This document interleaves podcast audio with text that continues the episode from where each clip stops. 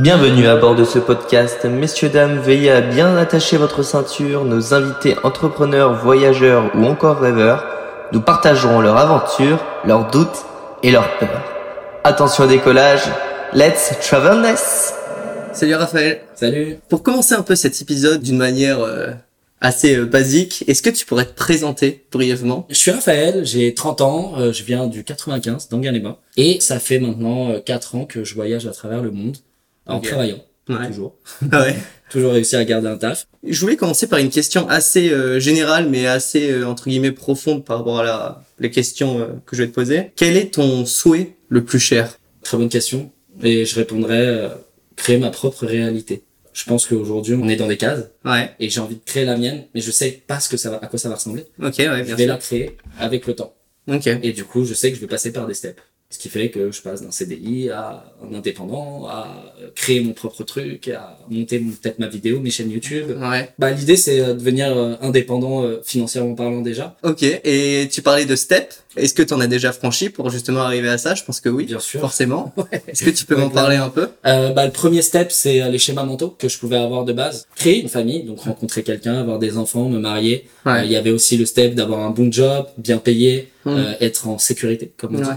Et en fait, euh, bah, j'ai franchi ce cap en me disant que j'étais pas aligné avec ça parce que j'ai essayé. Mhm. J'ai- Je me suis dirigé vers ça. Et euh, en le faisant, euh, je me sentais pas forcément aligné avec moi-même. Ouais. Du coup, j'ai compris qu'il fallait que je change de cap. Et euh, j'ai commencé à voyager à ce moment-là. Ok. Ce qui m'a fait comprendre que euh, là, je m'alignais de plus en plus. Ok. Et j'ai franchi des étapes par la suite comme ça. Ok. Et pour euh, qu'on s'imagine un peu plus, tu me Ouais. parlais de, bah, par exemple, tes époques lycée. Ouais. Est-ce que tu pourrais m'en parler un peu plus pour essayer de comprendre un peu aussi euh, toutes les observations que tu as pu faire sur toi Ouais, par rapport à bah, ce que tu as connu en fait? Ouais, clairement. Euh, bah, je vais commencer par le collège plutôt. Euh, Collège, euh, expérience de vie assez marrante dans le Ouais. sens où j'étais un peu le casse-cou de la classe. Ouais. Celui qui foutait la merde, mais qui était gentil, euh, qui embrouillait, qui se faisait jamais embrouiller, mais qui était plus euh, le, le clown de Ouais. service.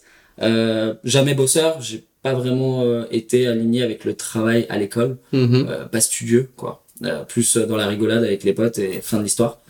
Arrivé bah, du coup à la fin de l'année euh, de troisième, Ouais. euh, brevet que je n'ai pas eu d'ailleurs, je tiens à le préciser, euh, et j'avais redoublé aussi ma sixième. Ouais. Donc j'étais vraiment euh, à un niveau de foutage de merde, mes parents en pouvaient plus.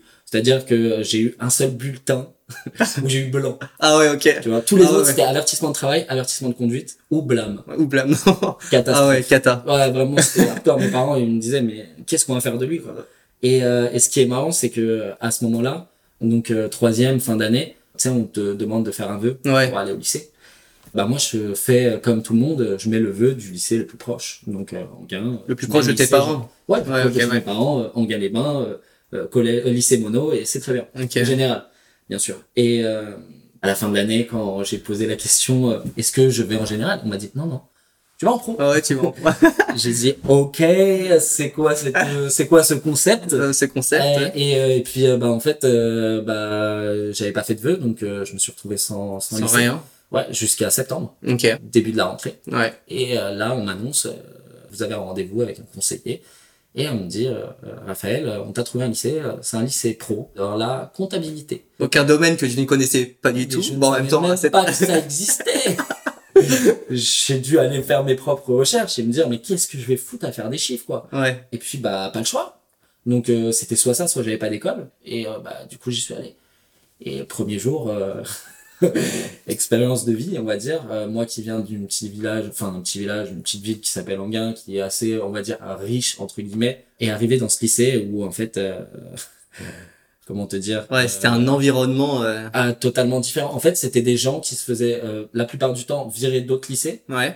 ou virer de collège Mhm. et qui n'avaient plus le choix. C'était le dernier des derniers. Et du coup, c'était ce lycée-là. Tu m'avais dit, il y avait un Oui. Ah oui, il y orphelinat avait à un côté. orphelinat, ouais. L'idée de ce lycée, c'était pour accueillir tous ces orphelins. Ok. Donc, euh, Donc que des enfants en recherche perpétuelle d'un Ouais. d'une construction. ouais, ouais, qui avaient quand même beaucoup de soucis entre guillemets euh, dans leur manière de vivre ou euh, même euh, leur construction de vie quoi, Mm. qui était pas forcément stable. Ouais. euh, comparé à moi qui avait des parents euh, qui m'aimaient beaucoup, enfin qui Ouais. m'ont beaucoup apporté. Là, c'était plus l'inverse. C'était beaucoup de gens euh, qui venaient de, bah, de cité, de banlieue, quoi. Mm. Et euh, donc, euh, arrivé là-bas, moi, avec mon petit sweat Abercrombie euh, qui venait tout de, de New York, tu vois, j'étais trop content de le mettre.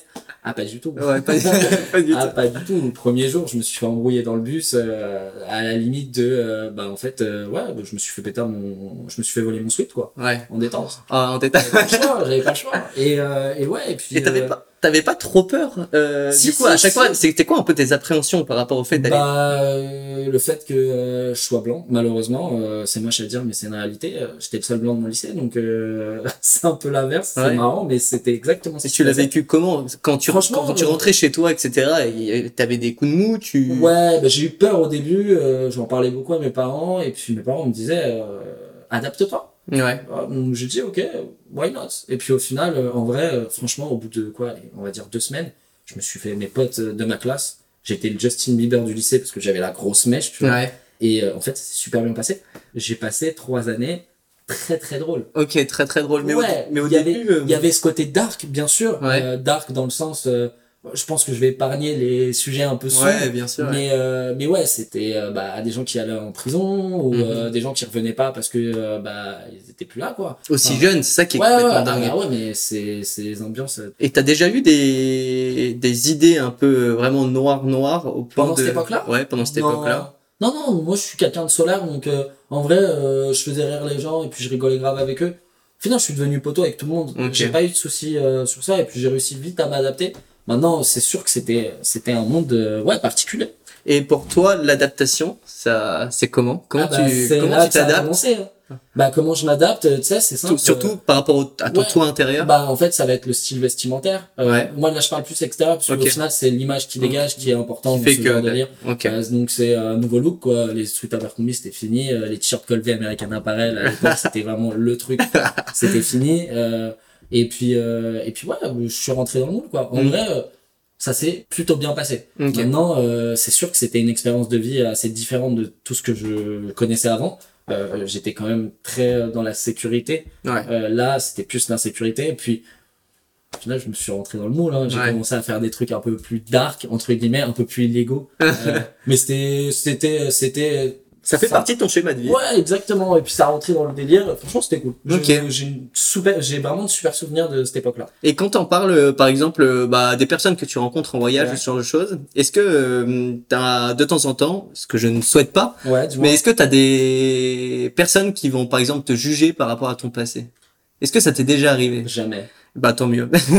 non non parce que je dis ça parce que forcément ça c'est déjà arrivé à certains Alors, de mes amis et ouais. qui se font juger par rapport à leur passé et ça enfin ça façonne pas réellement leur façon de penser, leur personnalité, tout. 100% d'accord. Et voilà. Euh, je pourrais dire ça, euh, pas en voyageant, mais plutôt à Paris. Mhm. Euh, plutôt dans des cercles de personnes Mhm. où euh, quand on te demande tu viens d'où, t'es dans quel lycée et qu'est-ce que t'as fait comme études et que euh, bah, la plupart des gens qui sont devant toi ont fait HEC ou ce genre de choses et que toi tu dis t'as fait un bac pro compta directement On va être euh, il y a un degré il y a une il y a une sorte de, schéma mentaux qui se crée chez eux Mhm. qui est euh, ok il est pas de mon niveau j'ai pas d'intérêt à parler avec lui OK ouais. ce qui est respectable, hein. ils ont chacun, Oui, chacun- bien sûr, bien chacun évidemment. leur manière de faire les choses. Moi aussi, j'ai pas le temps de parler forcément avec eux d'une certaine manière aussi, tu vois. Ouais. Après, je sais qu'ils ont des choses à m'apporter et moi, j'ai des choses à leur apporter. Ouais, bien sûr. c'est comme la théorie et la pratique. Ouais. C'est exactement le même sujet. Moi, j'ai eu la pratique directe. La pratique de la vie. De la vie, euh, entre guillemets, de banlieue. OK ouais. Et euh, ce qui forge beaucoup. OK ouais, je comprends. Mine de rien, ça forge énormément. Et après? Euh, c'est simple, je suis parti euh, sur Paris pour faire euh, une sorte de salon euh, de découverte de métiers. OK. Et euh, j'ai j'ai découvert à ce moment-là l'événementiel. OK. J'ai trouvé ça incroyable. Je me suis dit, waouh, un truc de fou, tu crées un événement, c'est qu'une fois et c'est unique. Ouais. Quoi qu'il arrive, ça sera jamais le même événement. Ouais. J'ai dit, bah, c'est un truc qui peut marcher, tu vois, et ça peut être sympa pour moi. Et puis moi, j'ai, j'étais quand même assez, euh, comment dire, créatif quand j'étais jeune. J'avais des idées euh, plein la tête. Et en même temps, je travaillais. Comme Ok. Je t'expliquais, je travaillais dans, une, dans dans un magasin en gain euh, de vente de baskets. Tout Ok. simple. Ça me faisait des sous. Ouais. C'était au black, en plus, c'était bien. La poche. Euh, j'avais, quoi, 16, 17 ans, donc même plus jeune. Ouais. Donc, euh, donc ouais, ça m'a permis carrément de, de payer une grosse partie de l'école. OK. Le reste, mes parents l'ont rajouté, bien sûr. J'ai fait mes recherches, j'ai trouvé une école qui euh, prenait des gens euh, moyennant argent, bien sûr, Ouais. euh, sans vraiment calculer le passif, donc Ok. euh, des études. Le fait que j'ai fait un bac pro comptabilité, ça ne les a pas dérangés. Donc trop bien, et là je me retrouve euh, rue du Faubourg Saint-Honoré, Ouais. euh, à 400 mètres des Champs-Élysées. euh, autre monde. ouais. Complet. Ah, comme tu le disais, tu avais vécu euh, entre guillemets différents étages Ah, et c'était euh, ah, mais c'est deux mondes euh, complètement opposés. Enfin, tous les lundis, mardis et vendredis, costume obligatoire. hmm, Déjà, ça, ça fait la diff. Moi qui étais tout le temps en jogging à l'époque, ouais, tu changes tu complètement. changes complètement. Et du coup, tu as un switchage au niveau du cerveau qui fait que même les gens que tu rencontres, euh, la manière dont tu parlais, Ouais, C'est bah du tout change. Ah, tout. T'as un degré. et tu t'adaptes. Ouais. Et euh, en fait, je me suis super bien adapté. C'est-à-dire qu'en gros, ils prenaient des élèves en fonction de, par exemple, il y avait un, un délire dans cette école, c'était euh, tu peux devenir hôte. Donc tu fais hôte sur des événements, Ouais, comme ça, et en gros, tu es noté à la fin de chaque euh, session. ouais. Et en fonction de tes notes, soit ils te recommandent pour une seconde fois, une troisième fois, une quatrième fois. Moi, j'avais des super bonnes notes, donc bah, je fais des événements, etc. Et à la fin de l'année, tu avais ce stage à faire. Ouais. Et là, euh, bah, j'étais en, tant que hôte événementiel mannequin, très drôle. C'était pour les poupées de cire de UNICEF au Petit Palais. Ok. Donc, euh, t'avais euh, que des stars euh, françaises, euh, tout ce qui existe. T'avais même Johnny Hallyday à l'époque, tu vois, Ok, ouais. qui venait, en fait, en gros, c'était une vente aux enchères pour acheter des poupées créées par des designers, des artistes euh, très connus comme Dior, Des grandes maisons. Karl Lagerfeld, etc., etc. Et du coup, bah, je devais euh, marcher euh, entre les gens et euh, leur montrer la poupée. Ok. Et après, il y avait la vente aux enchères. Après, je sors dehors, euh, je vais pour fumer une clope. Ouais. Puis là, il y, a un- il y a un gars, qui, y a un monsieur qui, qui, qui vient et qui me dit Excuse-moi, t'as du feu Je lui donne le feu. Et euh, il me dit Ah, bah t'es haute, trop sympa, et tout ça. Je lui dis Ah, trop bien, et vous faites quoi? Et il me dit Ah, bah moi, c'est moi qui gère l'événement, et puis c'est moi qui ai ramené euh, toutes ces personnalités. Mhm. Je suis trop bien, euh, ah, bah ça tombe bien, je cherche un stage. je balance direct comme ça, cash. Et ce gars me donne sa carte et me dit Bah écoute, euh, envoie-moi ton CV et, euh, et on en parle. Je lui envoie mon CV. Il me répond, je pense, 20 minutes après, mais par mail, hein, Ouais. le lendemain, et il me dit, je suis désolé, mais t'as pas les compétences. Moi, je prends des gens qui ont au moins 5 ans d'études après le lycée, etc. Ouais. Fait sens, parce que sa boîte, c'était quand même une grosse structure, enfin, il gérait des énormes événements. Euh, il me dit, euh, je te laisse une chance, Ouais. parce que tu m'as bien accroché. Crée-moi un événement fictif de A à Z. Ok. Tu feras ça à l'hôtel W, à Paris. Je dis, ok. Et j'avais deux jours pour le faire. Ok. Alors là, ton ressenti euh, à ce moment-là? Excité de ouf. Comme un malade. Euh, J'avais commencé à découvrir bah, du coup le monde de la mode, du luxe, de l'art Ouais. euh, pendant cette année-là. Et euh, gros switchage de cerveau, donc j'ai commencé à me renseigner sur plein de trucs. Et euh, j'avais une personne qui me dégageait une aura de ouf à cette époque-là quand j'étais petit. Je sais pas pourquoi. C'est Dita. Je sais pas si tu vois qui c'est. C'est une mannequin égérie euh, de plein de choses Mhm. qui euh, euh, a une aura. Et, euh, je la trouve pas forcément belle, Ouais. mais je trouve qu'elle dégage une, une énergie, un truc, genre quand tu elle passe, tu sais que c'est elle. D'accord, Tu ouais. sais qu'elle est là. Ouais. Et c'est assez dingue. Et du coup, euh, bah, je crée un concept euh, autour de Dita Von Teese Ok. à l'hôtel W. Et en gros, l'idée, c'était des photos de de- d'un photographe qui avait fait euh, plein de shoots d'elle pendant toute une vie. Et l'idée, c'était que Dita Von Teese vienne. Donc D'accord. j'avais fait des comptes, j'avais j'avais j'avais même fait un Excel avec euh, combien ça coûterait, etc. J'avais contacté l'agent Dita Von Teese à cette époque-là. Ah ouais. tout fait de. Complètement dingue. Ouais, ouais. et en fait, euh, bah, du coup, je lui envoie ce dossier qui était vraiment euh, pas très bien fait, mais Ouais. fait. Fait. C'était, il y avait, il y avait ce qu'il fallait. Il y avait la valeur. Il a kiffé. Il a kiffé. Il a kiffé, il m'a dit, écoute, euh, let's go, je te prends en stage. Incroyable. Incroyable, je me retrouve à Paris à faire euh, un stage dans une agence événementielle de communication vraiment stylée à cette époque-là. Euh, qui Pendant combien de temps? Pendant, euh, ça a duré quoi, six mois. Ok. Je me suis retrouvé à faire euh, JQ, je sais pas si tu vois le magazine Ouais, JQ. si, ouais, si, Man of the Year, euh, 2000, euh, 2012, Ouais. musée d'Orsay. Ok. organisation totale. T'avais Idriss Elba, t'avais C'est fou. t'avais les plus gros artistes qui venaient pour bah, avoir leur prix. Du coup, j'ai fait toute l'organisation de cet événement avec lui. Et j'ai organisé cet événement avec Dita 26. Ok. Ah, donc totalement fou. Donc t'as Ouais. réussi à la faire venir. Exactement. Et c'est même pas moi qui ai réussi parce que lui, du coup, avait un énorme réseau. Il est dans le milieu gay et milieu trans, etc. Ouais. Et dans ce milieu-là, bah, les gens se connaissent partout et elle est très liée à ça. Ce qui a fait que, bah, elle est venue. Ok. Et c'était incroyable. J'étais totalement fou. à la fin de ce stage, je me suis dit, mais moi, je veux bosser là-dedans. Mm. C'est ça que je veux faire. Je le contacte euh, direct après, je lui dis, moi, je veux faire ça, est-ce que tu peux m'embaucher? Il me dit, je suis désolé, mais tu parles pas anglais. Ouais. Ah, Problème. tu te doutes bien, j'ai pas eu euh, mon lycée général à cause de l'anglais. Il fallait que je fasse quelque chose. Ouais. Ok, un mois après, euh, je suis parti pour un an aux États-Unis. Premier vrai voyage. c'est Ouais, ouais, ouais, premier gros voyage de Gros vie. voyage. Et, euh, et en fait, euh, mais ça a été direct dans le sens où je suis rentré, j'ai dit ça à mes parents. Mes parents, ils m'ont dit, bah, va voir la banque, si tu peux avoir un crédit étudiant. Trop bien, j'ai un billet. Euh, il me manquait un peu. Bon, j'ai de la chance, j'ai des parents qui ont réussi quand même plutôt bien dans la vie. Ouais. Ils me rajoutent l'autre partie et je pars Et tu pars. Et donc du coup? Et bah, waouh. Arrivé là-bas, je savais dire bonjour, comment allez-vous? Je m'appelle Raphaël. Bah, c'est là où, à mon avis, t'as dû euh, bien euh, Ah, là, améliorer. euh, Et encore, aujourd'hui, je suis pas très bon. Hein. Ouais. Je parle anglais, mais euh, je le comprends. Mais par contre, euh, j'ai pas, il me manque plein de choses. Je suis arrivé là-bas et je suis allé dans une école qui s'appelle EF. Je sais pas si Ah, ça bah oui. EF, bah ouais, bien sûr, ouais. Voilà. Ok. Bah, j'ai fait EF. Ah, ok, Euh, ok. J'ai choisi un an euh, de cursus. Euh, Ouais. de base, c'était un an à Miami. Euh, j'ai fait quatre mois à Miami. Et j'ai eu la chance de rencontrer, mais de nulle part, un gars qui s'appelle Tyrone, Ok. un américain, qui est le producteur de Cat de Luna, Ouais. une artiste chanteuse à l'ancienne. Je suis sûr que tu connaîtrais, tu t'écoutes, tu connais sons, qui est devenu mon super pote. Ok. Et euh, du coup, euh, le mec m'a euh, emmené euh, sur Miami, dans les meilleurs endroits, les clubs, euh, les restos. On a fait tout. La vie d'un mec euh, qui a...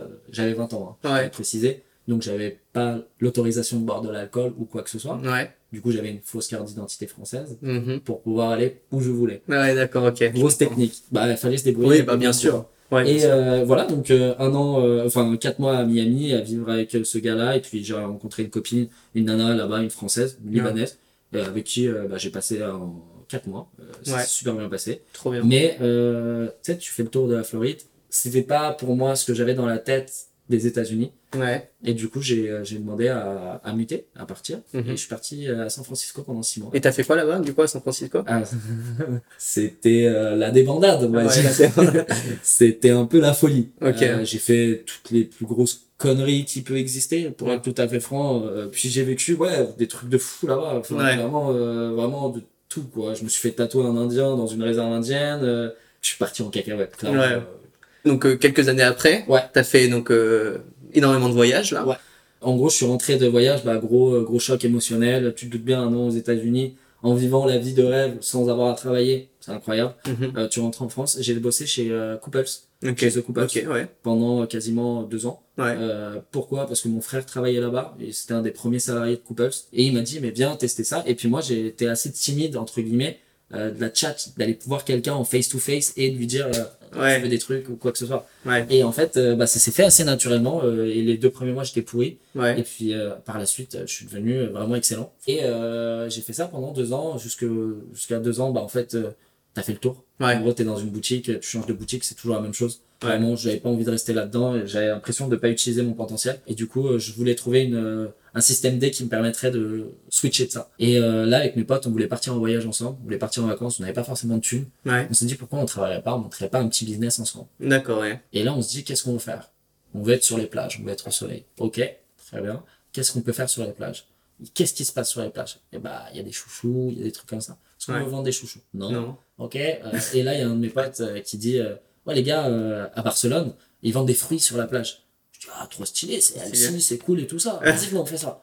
Ouais. Ah, on crée notre statut d'entrepreneur, on cherche les plages qui nous autorisent à venir en vente. Ouais, parce bien sûr. avoir une carte, Ouais. de- carte ambulante. Ouais. Ok. Et, euh, et du coup, on arrive là-bas et on a trouvé la Grande Motte. Mhm. C'était le seul endroit. C'était pas la plage paradisiaque ni l'endroit le plus. euh, Bien sûr, mais c'était là où tu pouvais exercer. c'est bah, là où on pouvait le faire. Et du coup, bah, on est parti là-bas, on a monté notre truc, on a monté une feuille avec écrit les prix et tout ça, qu'on donnait aux gens, on parlait, et puis on est parti avec nos petits caddies euh, sur la plage à vendre des fruits frais. Ok, ouais. C'est un cartonné. Donc, on euh, a fait ça. euh, Première expérience entrepreneuriale. ouais, clairement, première. Folle. Trop stylé, on a kiffé, on était tous les quatre. Pendant combien de temps? On a duré euh, un mois et demi, deux mois, Ok, ok. quasiment deux mois. Ouais. Mais trop dur. Bah, ça devait être intense. Lever à 5 heures du matin, aller au marché, aller acheter les fruits, les couper, les mettre dans la, dans la glacière, partir avec le, le caddie jusqu'à la plage. On était à 20 minutes de la plage. Ouais. Donc on tirait les caddies, on arrivait sur la plage, ça se vendait en 10 minutes. Ouais, Tout donc était tu vendu. m'étonnes, ouais, tout était vendu. Et c'était en rapide, tu vois. Donc du coup, euh, bah nous, il fallait qu'on recommence et ainsi de suite. C'était un bordel. Ouais, tu m'étonnes. vraie expérience très marrante. on a énormément rigolé tous ensemble, mais, mais euh, ouais, on était KO à la fin. on Mm. on arrête. Ouais, Donc, on a réussi à se rembourser, parce qu'on a investi de l'argent, tu te doutes bien. Ouais. On avait payé le loyer, etc. On a tout remboursé. Ouais. Et moi, il nous restait quand même assez, assez de thunes pour. euh, moi, je suis parti en voyage avec une de mes ex-copines euh, à Barcelone, tu vois. D'accord, ok. Et Très bien. Ça m'a permis de payer l'hôtel, etc. Donc, trop cool. Ok. Euh, et par la suite, euh, bah, rentrer en France. Et là, je cherche un job Ouais. dans l'événementiel. Ok. Ah, donc t'étais revenu un peu à la... Ouais, non, non, mais en fait, Enfin- euh, disons que quand je suis rentré, c'était un peu un sentiment d'urgence de travailler. Ouais. Je suis tombé dans la vente, j'ai dit ok, fine, let's go. Mais mon objectif, c'était de bosser dans l'événementiel. Mm. Et euh, là, euh, bah, le book. Le Ouais. book, euh, une société euh, qui arrivait de nulle part. Mais vraiment, genre, j'ai trouvé ce poste sur emploiévénementiel.fr. Ouais. Tu sais, le truc. Le truc, ouais. C'est weird. Et euh, j'envoie mon CV et là on me dit bah vas-y viens au bureau. J'arrive au bureau. J'ai l'impression d'être dans un casting de modèle. Ok. Genre il y avait la queue, les gens étaient assis et chacun passait son Ouais. tour. Chacun. euh, Ouais. Truc de ouf. Ah ouais. oh, ambiance bizarre et tout. Bon vas-y je vais le faire. Et je fais l'entretien et ça se passe trop bien. Genre bon feeling et tout. Mais jamais je m'étais dit que être pris. Moi qui sortais d'un bac pro compta. Enfin, aucun rapport. Ouais, les aucun gens à côté de moi c'était des mecs qui avaient des études de ouf et tout. Et euh, là, euh, bah, en fait, je rencontre la fondatrice. C'est une dame qui est là euh, dans la mode, qui connaît tout le monde. Tout, tout le monde. Ok. C'était, euh, en gros, elle a créé l'annuaire de la mode. De la. C'était en gros euh, un annuaire euh, énorme Ouais. où tu avais tous les photographes qui venaient se recenser dessus, Ok. tous les designers, tout, tout ce qui est lié à la mode était recensé dedans pour faire en sorte que, euh, bah, comme il n'y avait pas Internet avant, il fallait bien que les agences de pub ou les marques Ouais. sachent qui travaillait dans quoi, tu vois. Hmm, Et bah, c'était ça qui été utilisé. complètement dingue. hein. Incroyable ce truc. Et euh, quand je suis arrivé, bah, Internet était déjà là, le bout papier se dissipait et c'était les événements. Mhm. Moi, je suis arrivé pour organiser des événements. Donc, euh, en gros, mon travail, c'était d'organiser 12 événements par an, partout dans le monde. Ouais. Paris, Londres, New York, Milan, Genève, Amsterdam, euh, Berlin, euh, Los Angeles, San Francisco. Et c'était un événement par mois, Ok. partout dans le monde, où, euh, en gros, euh, le job, c'était contacter des euh, prestataires de services créatifs, Ouais. donc euh, des boîtes de prod, des agences de, des agences de photographes, euh, des agences de talent, de VR, de réalité augmentée, de IA, de tout ce qui peut exister Ouais. De les contacter et de faire en sorte qu'ils payent un stand pour venir sur notre salon, pour être présentés auprès de tout le gratin de chaque ville qui ont des marques. D'accord. Les directeurs créatifs, les directeurs marketing, ceux qui ont les budgets des marques, Mhm. venaient sur cet événement pour faire leur shopping et trouver la prochaine boîte avec qui travailler pour faire la prochaine campagne de pub. Ok, ouais. Je et vois. du coup, euh, bah, j'ai travaillé là-dedans pendant euh, 4 ans quasiment. 4 ans. Ouais, et je kiffais de ouf. Ouais. Juste, euh, il y avait des points qui me plaisaient pas, mais challengeant de malade, expérience de malade. Genre pour te dire, euh, je sortais d'un événement à Genève, premier événement qu'on a organisé, Ouais. euh, qu'on a énormément taffé avec mon boss, qui était qui est devenu mon, un très très bon pote. Et là, t'as le boss du book Ouais. à New York qui m'appelle, qui me dit, ça te dit de venir à New York pour m'aider à bosser sur le salon? Je, enfin, je connais personne, je connais pas le secteur new-yorkais, je suis un peu perdu, tu vois. Et là, il me dit, ouais, bah, c'est un challenge, est-ce que t'es chaud? Vas-y, ça arrive qu'une seule fois dans la vie. Let's go, je vais à New York. Je pars à New York et je me retrouve pendant euh, trois mois à bosser euh, dans le bureau de New York, du book, à aller signer des boîtes créatives avec mon anglais tout pourri. aller signer des boîtes comme ça pour, euh, pour qu'ils viennent sur notre salon. Bon, au final, j'ai signé personne. J'ai Ouais. ramené des partenaires, des sponsors, ça c'est cool. Mais euh, trop marrant, tu vois, enfin, expérience de malade. Et qu'est-ce que t'en as appris de tout ça? De ton toi? T'es passé du coup par des phases d'introspection, je pense, tout au long de, bah, de ces expériences. Et qu'est-ce qui après a fait que bah, t'es arrivé à, à devenir un peu un, un voyageur euh, Ouais. fou et tout Bah, ce qui est en censé fait, c'est assez simple. C'est ce que je dis à ma mère depuis que je suis petit. Je suis le vent. Ok. C'est ma phrase. C'est-à-dire que euh, je m'arrête jamais. Je fais toujours des choses qui m'emmènent à d'autres choses. Intéressant. Je ressens des choses sur un sujet, j'y vais. Je ressens pas, je l'esquive. Et ainsi de suite. Et ça m'a emmené comme ça toute ma life. Genre vraiment, la vente, je me suis dit, Hum, il y a un sujet, je suis pas à l'aise sur ça. Pourquoi pas? J'adorais les vêtements. Ouais. Ça avait du sens, let's go. L'événementiel, j'adorais l'idée de faire des événements, rencontrer du monde, let's go. Je voulais être dans la mode, dans le luxe, dans l'art, parce que je trouvais ça incroyable et je kiffe le, le délire visuel, Ouais. let's go. Tu vois, enfin, ça s'est créé naturellement. Ouais. J'ai pas vraiment conscientisé tout ça à cette époque-là, en tout cas. C'est plus maintenant que je conscientise les choses. Ok. Et ça m'a emmené vraiment euh, toute ma vie, tu vois. Ok. Les États-Unis, j'y avais pas pensé avant. Ouais. Deux mois avant Ouais, que le mec me dise, euh, faut que tu parles anglais. Je m'étais pas dit, ah, Raph, faut que tu fasses une école Ouais, non, bien sûr. du tout. Ouais, je comprends. Comme les fruits. Ça se fait parce que euh, il y a des situations, il y a des moments, des événements où il y a eu un échange qui a fait un tilt Ouais. et que ce tilt a activé quelque chose qui est mon choix ou pas de l'activer ou pas, de faire un step de plus, tu vois. Ok. Et ça s'est fait comme ça. Et à quel moment tu t'es retrouvé à, du coup, voyager comme un dingue, te concentrer sur la méditation Et j'aimerais bien, en complément de cette grosse parenthèse que tu vas me dire, un peu ta conception du voyage. Alors, comment je suis arrivé là-dedans dans le voyage? Bah, le book. Ouais. Premier step, c'était les voyages réguliers. Mhm. Berlin, New York, euh, euh, Munich, euh, Genève, etc. Ça, ça m'a fait donner envie de prendre l'avion, de, de voir d'autres choses et de comprendre d'autres min- mindsets, tu vois. Ouais. Et directement après, bah, j'ai quitté cette société parce que j'avais fait le tour. Ouais. Pareil, je voulais passer à un autre step. Et je m'étais dit, bon, bah, j'ai un gros réseau maintenant. Pourquoi pas l'utiliser? Viens, je monte ma boîte. Ce que ne faisait pas le book, je vais le faire. Ouais. Et du coup, je me suis dit, bah, je vais devenir apporteur d'affaires. Je vais connecter les marques avec des prestataires de services en fonction de leurs besoins en direct. Je connais les prestats, je connais les marques, je fais le matching et c'était parti. Ok. Et ça s'est bien passé pendant un an et demi jusqu'à ce que le Covid arrive. Ouais. Et, Et, là. là, c'était le boom de ma life. Clairement, grosse introspection, tu te retrouves Ouais. tout seul, t'es enfermé. Tu t'es dit quoi du coup? Ah, mais moi, les premières phases, c'était des phases suicidaires. Genre, Ouais. je me suis dit, mais qu'est-ce que je fous là? Franchement, j'ai plus rien à faire dans ce monde. C'était en lien avec une dépression en fait. Ouais, ouais, grosse dépresse. Enfin, dépresse, on va dire que j'étais pas bien. D'accord, ouais. Parce que pour moi, dépression, c'est vraiment un autre, euh, un autre step. J'étais pas bien dans ma tête. Clairement, je savais plus où je voulais me mettre, je savais plus ce que je voulais, en fait. Mhm. Et, euh, bah là, t'as eu ce switch de euh, prendre de temps pour toi. Te faire à manger. Ouais. Lire des livres, potentiellement. Ou juste euh, te poser, en fait. Mhm. Et ranger ton appart, euh, regarder ce que t'as chez toi. Enfin, j'étais jamais chez moi. Ouais. J'étais tout le temps en vadrouille, H24. Mais vraiment, je rentrais à 2h du matin, le lendemain matin à 9h, j'étais reparti. Et tous les jours de la semaine. Je dormais quasiment pas. Mais c'était normal pour moi. Ouais. Et en fait, c'est ce switch de me dire, waouh, je dors bien, je mange bien, je me sens bien, je fais du sport chez moi. Ouais. Kiffé de malade. Et à ce moment-là, est-ce que tu faisais euh, de la méditation en pleine conscience ou pas du tout? Non, non, non, enfin, Parce que ça, un petit peu, mais. ça a légèrement un lien en fait. Ouais, au final, je faisais euh, euh, YouTube Cédric Michel, tu vois. ok, ouais. C'était ma base à Ouais, cette époque-là. ouais, je- non, je bien sûr. rien, donc du coup, Non, très- sur lui. Et, euh, et du coup, je commençais à méditer. Ouais, c'est vrai que si j'ai commencé à faire ça. Et euh, waouh, genre euh, switch de vie. Ouais. Vraiment, je me suis dit, bon, ok, ma boîte, euh, franchement, j'ai plus envie de faire ça. Mhm. J'ai plus envie de rencontrer ce genre de personnes. Très imbu de leur personne. Ça, c'est le milieu de la mode et vu que c'est, c'est, assez particulier. Mhm. C'est, c'est un univers qui est, qui est assez snob. Si t'as pas certains codes, c'est bizarre un peu.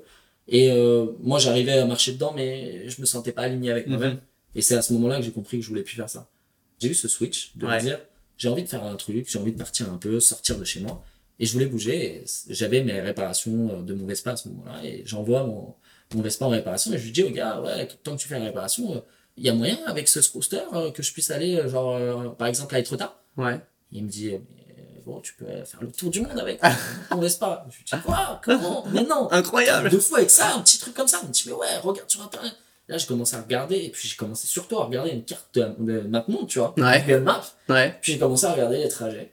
Je me dis, putain, waouh. En vrai, Ça fait euh, rêver. 500 bornes, c'est quoi? Ça va rien. ça va, je prends des nationales et puis je me promène. Et puis j'en parle avec mon père. Mon père me dit, mais éclate-toi, si ça t'amuse, vas-y, tu vois. Je dis, ok, allez, let's go. Puis là, je me dis, tu sais quoi, je vais faire une partie, je vais aller jusqu'à chez ma grand-mère. Ma Mm. grand-mère habite en Haute-Savoie. Ouais. Vers Ok. Megève, euh, Saint-Gervais, etc. Ok. Et du coup, euh, je me dis, bon, je vais aller jusqu'à là-bas. Et si je vais jusqu'à là-bas, putain, à côté, il y a la Suisse. Trop bien. Bon, attends, je vais aller voir la Suisse. Puis je regarde les endroits, et puis je me dis, ah, mais ça c'est cool, ça c'est cool. Ah, bah attends, pourquoi je serais pas en Suisse? Puis là, je me dis, ah, je suis à la frontière de l'Italie. Ah, attends, trop bien. Pourquoi j'irais pas en Italie? Et puis là, c'est parti en cacahuète. En fait, t'étais à un état un peu complètement en fait d'insouciance. ah ouais, clairement. complètement d'insouciance. Quand tu racontes ce genre de choses, on a l'impression, et je- tu vas me dire euh, oui ou non, Ouais. mais euh, que t'avais pas, entre guillemets, les peurs basiques d'un voyageur, dans le sens la Ah, peur pas de l'inconnu, la peur des machins. Enfin, voilà, c'est grossièrement dit comme ça, mais c'est ça qui est assez fou, je Ah, trouve. je suis un enfant, moi. Je me suis pas posé la question dans le sens où je me dis, ah, où est-ce que je vais dormir ou quoi que ce soit. Pas du tout. ouais, Je me suis juste dit, waouh, trop bien. ouais, let's go, tu vois. Et, et c'est à ce moment-là où euh, bah, je me suis dit, ok, euh, bah, je vais en Suisse et puis je vais en Italie. Puis là, je me suis dit, mais attends, c'est quand même un truc assez stylé. Quand j'en parlais à mes potes, mes potes me disent, mais t'es un malade, tu vas jamais faire ça. Mm. Je me dis, bah attends, il y a un truc à faire. Et là, Tu les écoutais pas, tes potes, quand ils te persuadaient, par exemple, que ça pouvait être euh, dangereux ou autre? Ou- ah, on- à foutre. Ouais, Euh, Clairement, Ouais, c'est c'est- c'est non, le ok. cadet de mes soucis. Tant que mon père me dit, vas-y, éclate-toi, ouais. Et si, imaginons, ton père t'avait dit, euh, ouais, non. bah, peut-être que j'aurais réfléchi plus. Mais Ok. en vrai, euh, j'aurais- t'aurais fini par le faire. Oui, je me retrouve dans cette situation où euh, bah, je commence à faire un dossier. Je me dis, bah, je travaille dans le milieu d'événementiel, je comprends comment ça fonctionne, l'influence, etc. J'ai euh, 800 personnes d'abonnés sur mon compte Insta, j'ai rien, tu vois. Ouais, Et je me dis, l'idée est quand même folle, vas-y, je vais faire un doc. Donc là, je cherche des gens qui peuvent me faire un... Sur Insta, du coup, je Ouais. des messages en mode, euh, est-ce que euh, tu sais écrire un truc, par exemple, un dossier de présentation, comment on fait? Je demande à des gens, et euh, les gens m'aident. ok. Tu demandes, tu reçois. Ouais. C'est une réalité. hein. C'est une réalité. C'est une vraie réalité. Et du coup, bah, je me retrouve à avoir un dossier de présentation en français, en anglais, en italien, préparé pour plein de marques que Ouais. j'ai balargué à tout le monde. Parce que du coup, j'avais des mails euh, grâce à mon ancien job dans les marques. Ok. Donc, je demandais les mails des social media managers, etc. Et je leur envoyais le truc et je leur disais, si vous voulez participer, why not, tu vois? Mhm. Bon, j'ai réussi à avoir Vespa. Incroyable. C'est quand même ouais, tu ouais, vois. non, c'est fou. Donc Vespa était plutôt cool avec moi. Ils m'ont aidé- il m'a aidé sur certains sujets, euh, aspects euh, euh, matériels, etc. Euh, j'épargne tous les détails, mais ils m'ont aidé, tu vois. Ouais. Euh, et surtout, ils m'ont promis un article sur leur site euh, à la fin. Ouais. Trop bien. J'ai dit, OK, let's go. À côté de ça, j'ai trouvé même des sociétés Mhm. que je connaissais. Ouais. Je leur en ai parlé. Et tu sais, euh, quand tu euh, envoies de l'argent comme ça, Ouais. c'est déductable, déductible des impôts. Ok, d'accord, ouais. Donc trop bien, euh, les gens s'amusent. Et j'ai reçu de l'argent Ok. euh, grâce à ça. Ouais. Et euh, j'ai même réussi à avoir un partenariat avec Ellie Hansen. Ok. Tu connais? Ouais. Euh, Du coup, euh, veste, gourde, Magnifique. pantalon. Enfin, j'ai eu l'équipement total, gratos. Ouais. Et euh, je suis parti comme ça. Et franchement, euh, expérience de ouf. Tu Bah vois. ouais, tu m'étonnes. Euh, je me suis retrouvé dans la situation où bah, j'ai fait les premiers jusqu'à chez ma grand-mère. En fait, je l'ai fait avec mon père. Mon père Ouais. est un fan d'Harley, Ok. d'où vient cette passion aussi euh, de, Du, du du scooter. voyage et tout Du, ça aussi. du, du- Enfin, du voyage. en Ouais, en moto. Et, euh, et du coup, bah, il me suit jusqu'à là-bas. Et là, arrivé, parce qu'on avait un, un appartement là-bas, Mhm. parce que ma grand-mère habitait à côté, qu'il fallait essayer la voir. On se retrouve à, bah, en gros, je lui dis, bah, ciao, j'y vais. Ouais. Et là, je pars. Et c'est parti. En gros, pendant tout mon trajet, j'avais des gens à voir. Ouais. Des gens que j'avais rencontrés à Paris, ou des gens que j'avais rencontrés en Suisse. Et je leur envoyais tous des messages. Ouais, je suis dans le coin, nan, nan, où j'avais trouvé un hôtel. Un hôtel, je l'ai trouvé magnifique. C'était des cabanes dans, dans les arbres, en pleine Ah, forêt. magnifique. Et je les contacte sur Insta. Ouais, je suis dans le coin. Est-ce que ça serait cool qu'on se rencontre? Euh, Est-ce que je peux venir Comme tu fais avec moi, tu vois. Ouais, ouais. J'ai fait que ça. Que ça. H24. Dans toute la Suisse, toute l'Italie. J'ai fait plein de rencontres. Je m'ai réussi quand même un coup extraordinaire. Et c'est une touche un peu de culot aussi, tout Ouais, ça. C'est ça, c'est génial. Ah, le tu culot pars tes paye. cacahuètes. Ouais, ouais. Clairement, tu vas, tu te dis, bah, pourquoi pas? J'ai Ouais. une phrase dans ma tête, c'est euh, un non est un appel au oui. Ouais. C'est vrai. Va comprendre pourquoi j'ai cette phrase. Ça dépend des sujets. hein. Oui, bien Je parle pas évidemment. des femmes, quoi que ce soit, mais le bon curseur. Et euh, en gros, euh, je me suis retrouvé ouais, à- à aller tester plein de trucs comme ça. Donc j'ai réussi à avoir des hôtels gratuits. J'ai réussi à dormir chez des gens gratos. Le truc le plus quand même dingue, Ah ouais. je sais pas pourquoi, j'étais à Annecy, parce que je voulais visiter Annecy. Et j'étais en train de rouler et je me suis dit, putain, ça serait trop stylé si j'arrive avec mon scoot sur une piste de- d'avion et que j'arrive et je descends de mon, de mon scoot et que je monte dans un hélicoptère et que je parte. Va savoir le délire. Voilà. C'est venu aucun, comme ça. euh, aucun rapport. Mais vraiment, comme Ouais. ça. Mais vraiment sur le scoot en train de rouler. Et euh, je me dis, allez, tu sais quoi? Je vais taper sur internet euh, tous les trucs d'hélicoptère, de tour et tout ça. Je les contacte tous. Putain, il y en a, il me répond. Il me dit, ouais, ça m'intéresse, ça pourrait être cool.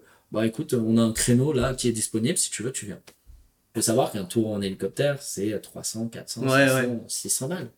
J'étais tout seul dans l'hélicoptère. avec lui à côté. Je suis Incroyable. arrivé, il m'a fait tout le truc, hein. je suis arrivé, et il m'a dit, dès que t'arrives, tu gardes ton scooter sur le côté, il y a quelqu'un qui va le tenir, parce que l'hélicoptère, quand il va tourner, bah il va ouais, le bien pousser. sûr. ouais. tu montes dedans et c'est parti. Je dis, mais non. Complètement dingue. Et du coup, j'ai fait ce truc. C'est le genre de truc, ça arrive pas couramment. Ça arrive jamais. Et du coup, je me suis retrouvé dans un hélicoptère. Comme quoi, tu sais, t'appelles et tu reçois, hein. d'une certaine manière. Tu peux être déçu, bien évidemment, mais euh, tu trouves toujours un moyen de trouver autre chose. Et Ouais. euh, c'est exactement ce que j'ai fait pour le coup euh, sur ça, et je me suis retrouvé à faire du, bah voilà, d'hélicoptère, quoi. Ok, ouais. Et du coup, à la suite de ton, bah voilà, t'avais ton Vespa avec Ouais. toi, etc.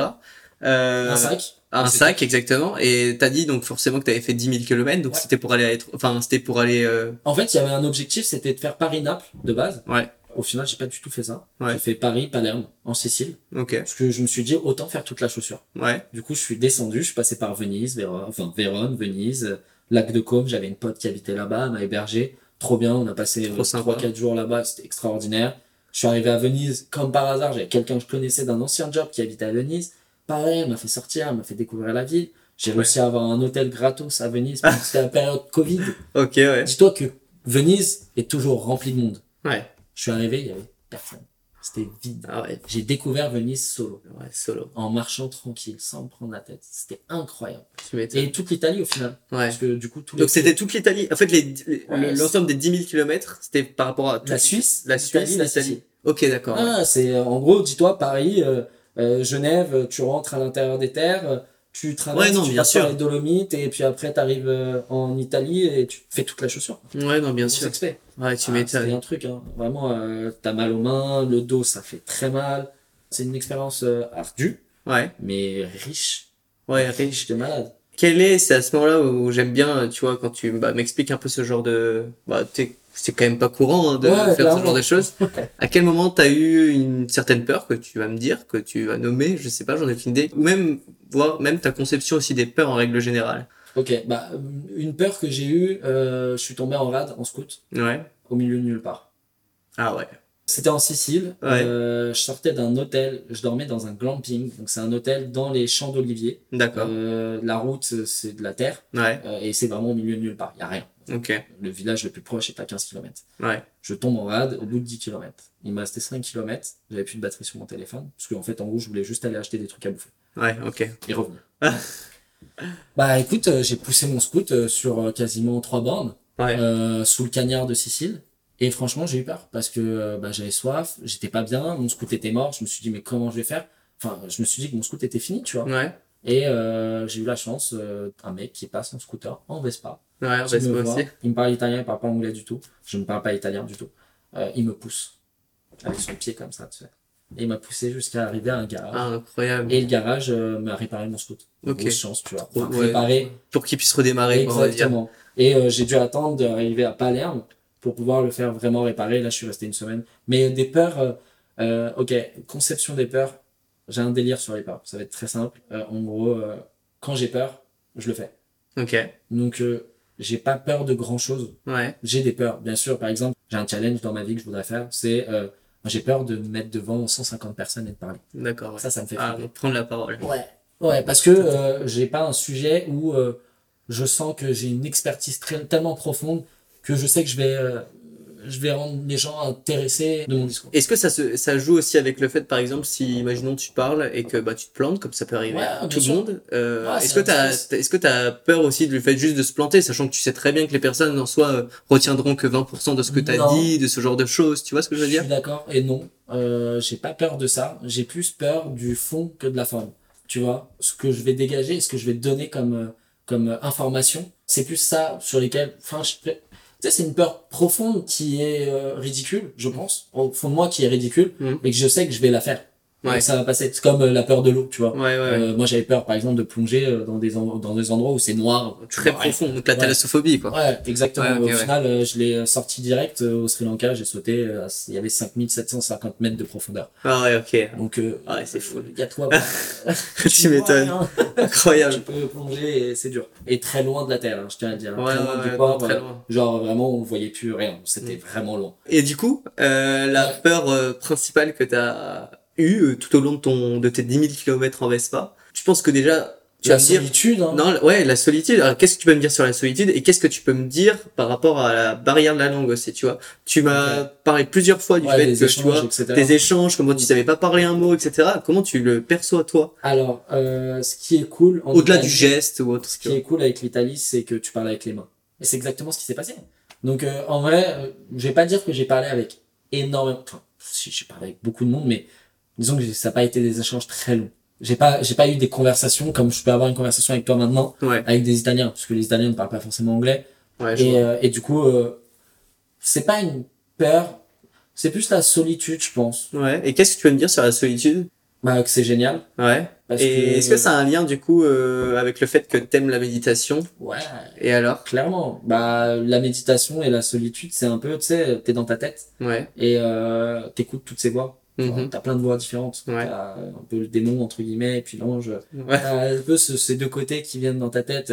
Genre je vais jamais réussir et puis de l'autre côté, mais si frère, t'es bon, pourquoi tu y arriverais pas? Ouais. Et moi j'adore euh, trouver euh, ce petit centre qui arrive au milieu, tu vois, Ouais. qui s'appelle l'équanimité. Ouais, le fameux, ouais. Je te disais que je connaissais pas. Bah, D'ailleurs, explique-moi, pour ceux qui ne connaissent pas. L'équanimité, c'est euh, en fait euh, ne rien voir euh, euh, négativement ou ne rien voir positivement. C'est toujours trouver un centre de manière neutre. C'est un exemple tout con. J'ai acheté une moto. Et bah, je suis content, Ouais. mais je suis pas dans l'extrapolation. Ouais, t'es pas dans l'euphorie, ni dans genre, le, la... ah, trop bien. Alors qu'il y a beaucoup de gens qui, euh, par exemple, sont euh, fous de s'acheter un- pour une femme, par exemple, s'acheter un sac Dior ou Chanel parce que euh, voilà, c'est genre un point ultime pour eux. Hmm. Alors qu'en vrai, ça n'importe que dalle. Ouais. En fait, l'équanimité, c'est de comprendre que tout ce qui doit arriver arrivera Ouais. et que euh, bah, en fait, tu dois juste t'adapter en fonction de ce qui se passe et ne pas euh, avoir des sentiments négatifs ou être triste ou quoi que ce soit. C'est toujours réussir à avoir ce centre névralgique qui est l'é- l'équanimité, qui est ce centre en fait, qui est au milieu. En fait, c'est euh, réussir à voir la vie telle qu'elle est, avec ses bons comme ses mauvais côtés, mais de toujours recentrer et pas prendre personnellement les choses, faire en sorte que euh, tu sois sorte neutre de tout ce qui se passe. Ok, ouais, je comprends. Et donc la méditation t'apporte beaucoup, mais euh, est-ce que tu peux me- m'en dire un peu plus sur l'expérience de bah, de 7 jours De qui aurait, ouais, qui, Ouais, aurait dû, qui aurait dû être 10 jours, mais tu vas Ouais. nous dire, ouais, mais c'est pas grave. Que tu me dises un peu ce qui s'est passé, tu vois, dans ta tête, certes, l'expérience, un peu euh, le l'environnement, encore une fois, hein, introspectif. Euh, bah écoute, très simple. Euh, déjà, je vais te dire comment j'ai découvert le Vipassana. C'est euh, une personne que j'ai rencontrée à Bali. Je vivais à Bali pendant 3-4 mois, enfin 3 mois. Et euh, j'ai rencontré euh, une nana qui, qui faisait du yoga, qui était prof, et euh, avec qui on échangeait assez régulièrement. C'était cool, tu vois, Ouais. très bon délire. Et là, elle me dit, toi, ça te ferait du bien de faire le Vipassana, tu parles beaucoup. je dis, ok, qu'est-ce que c'est? Et là, je suis allé fouiller sur Internet, je me suis dit, waouh, challenge de ouf. Ouais, Ah, ça a ressenti, j'ai tout ressenti en moi, j'ai dit, mais faut que j'y aille. ouais, Et euh, je voulais pas faire comme tout le monde, parce que la plupart des gens vont le faire dans des centres assez cotés, entre guillemets. Bali, par exemple, tu fais à Bali, bah, t'es, t'es, t'es, dans un endroit assez riche. ouais. Moi, je voulais un endroit où c'était authentique au maximum. Encore une fois, limite retrouver ce côté neutre, euh, Ouais. sans rien. Ouais, exactement. Et là, je suis allé euh, au Cambodge. Ok. Euh, c'est à 3 heures de Siem Reap. euh, c'est Ok. un, un endroit au milieu de nulle part, clairement. Très bien, ouais. Euh, et euh, je m'étais dit, euh, super expérience. Et puis, ça, on me disait que tous les Vipassanas, c'était la même chose partout. J'ai dit, ah bah trop bien, vas-y, let's go. Parce qu'il y en a plusieurs endroits. Ouais, il y en a partout dans le monde. Ok, il y en a Il y en partout. a en France, il y en a en Italie, en Angleterre. Tu peux en faire partout. Tu tapes Vipassana, tu trouves. D'accord. C'est euh, une méthode euh, Et donc- créée par Gwenka qui est, euh, qui est un maître euh, dans sa... Ça consiste en quoi, le Vipassana? c'est 10 jours enfermés Ouais. dans un endroit qui s'appelle le Vipassana Hall. En gros, c'est un lieu Ouais. où tu as des dortoirs, côté femme, côté homme. On est séparés. Et l'objectif, c'est euh, de réussir à ne pas parler, à ne pas regarder les gens dans les yeux, à ne pas utiliser de téléphone, à ne pas faire de sport, à ne pas lire, ne pas écrire, à ne rien faire. Si ce À part penser. si ce n'est... Non, non, non, Même pas au contraire. Ah ouais. Tu vas voir la suite. En gros, l'idée, c'est de rien faire à part suivre ton agenda. C'est-à-dire, ton agenda, c'est simple, c'est t'as un lever, t'as une méditation, etc. En gros, c'est 4h30 le réveil. Ouais. Il y a une grosse cloche qui sonne. T'es dans ton lit, tu te lèves, tu peux te préparer, tu vas dans le hall, tu fais de la méditation pendant deux heures. T'enchaînes, petit déj. Et en gros, t'as un planning comme ça, tous les jours pareil. Pendant 10 jours. Pendant 10 jours. Et tu suis ce planning.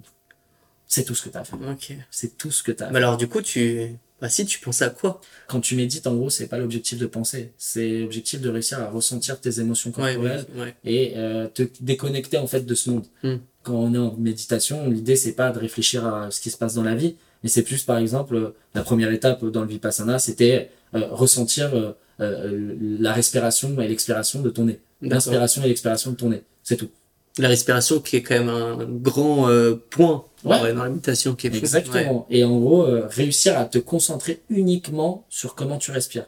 Être objectif, donc euh, ne pas juger, mais juste être là en tant que, comment dire, euh, Observateur de. exactement, en tant qu'observateur de ce qui se passe. D'accord, ouais. Tu es euh, ton âme et ton mental, juste regarde ce qui se passe, écoute, ressens ce qui se passe. Fin de l'histoire.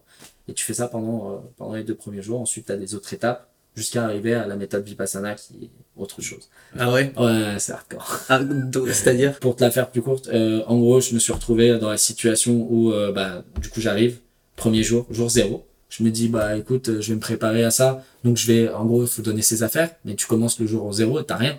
Ouais. Moi, je suis arrivé à 11h, ça devait commencer à 16h. Donc, je suis arrivé bien plus tôt, il y avait personne. Je suis arrivé, j'ai donné toutes mes affaires. J'avais plus rien à faire. Je savais même pas quoi faire. Donc, j'étais assis sur mon lit, comme ça. T'arrives dans une chambre où, bah, t'as rien du tout. C'est euh, un matelas fin comme pas possible, sur du bois, un petit ventilateur qui fait du bruit pas possible, donc du coup que t'allumes pas, et c'est tout. Mais genre, rien. Complètement dingue. Il y a pas de chambre, euh, les murs, euh, le plafond, il y a pas de plafond, donc du coup t'es connecté à toutes les pièces, c'est juste, euh, tu sais, des, des, des sortes de planches Mhm. qui séparent les, les, les chambres, et c'est des micro-chambres. Ça fait euh, 3 mètres carrés, même pas, 2 mètres carrés. Et qu'est-ce qui a fait que, bah, du coup, tu t'arrêtes au septième jour? J'ai réussi à tenir euh, facilement mes cinq premiers jours. Ma Ouais. méditation, je rentrais dedans, j'étais bien. Enfin, franchement, je kiffais, même si j'avais beaucoup de pensées noires. Clairement, euh, pensées suicidaires. euh, tu réfléchis à tout ce que tu as fait dans ta vie. Au final. Carrément suicidaire Ah, mais surtout, mais Ouais. t'as pas idée. Il faisait tellement chaud. Tu te dis, mais qu'est-ce que tu fous là? Ouais. Clairement. Qu'est-ce que je fous là? Genre, il faisait 44 degrés la journée, 42, 44. Enfin. Et t'as pas de clim.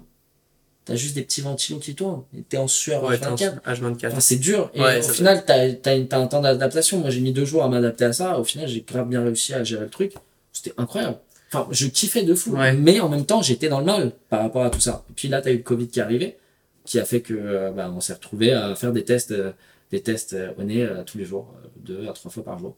Ce qui est horrible parce que ça te casse dans ton délire de méditation. Tu sais, t'es- guidé et puis là, on t'emmène dans un truc qui te rappelle des choses. Ouais, c'est ça. cool. Et en plus, on te colle un masque à la fin. Ouais, et en plus on colle un masque. Donc euh, c'était dur. Ouais. Euh, mais euh, je continuais, je me battais et enfin je me battais ouais d'une certaine manière puisque bah, tous les jours passaient, moi il y avait personne.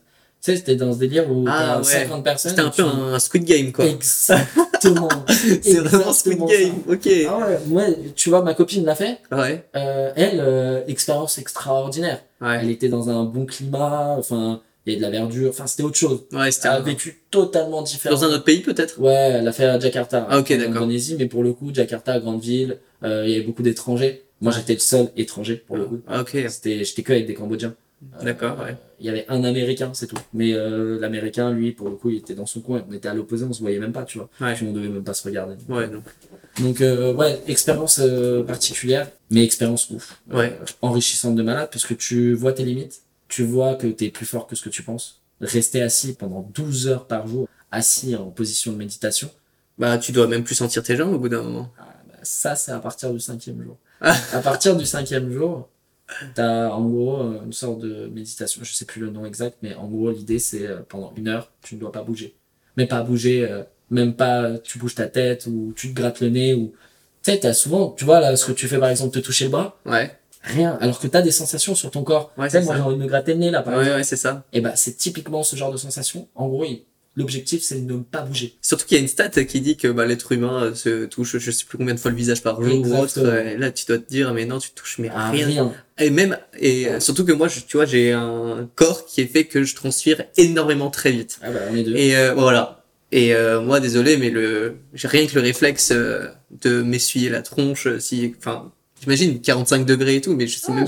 Là, là, là-dessus, euh, c'est fort, je trouve. Ah, Au-delà de toute, euh, déter- toute la détermination du monde ou autre, je pense que c'est Bah, c'est tellement là, euh, éprouvant. c'est là où en fait euh, euh, quand ce que tu apprends sur la méditation euh, c'est vraiment de réussir à te déconnecter de ton corps physique et d'être dans ton mental et d'être juste visiteur de ton corps et de ressentir les sensations et juste de les accepter Et tu parles souvent de détox mental. Ouais. J'avais vu. Mais, Ouais. Et du coup, c'est ça le. bah, ça fait partie de ce genre de choses bien sûr c'est en gros c'est réussir à être euh, à être observateur de ce qui se passe sur ton corps et de l'extérieur donc là typiquement tu vois quand tu es en, en, en méditation euh, par exemple j'avais une goutte qui tombait ouais. bah, j'étais dans ma tête et je me disais, ok, cette goutte est en train de tomber.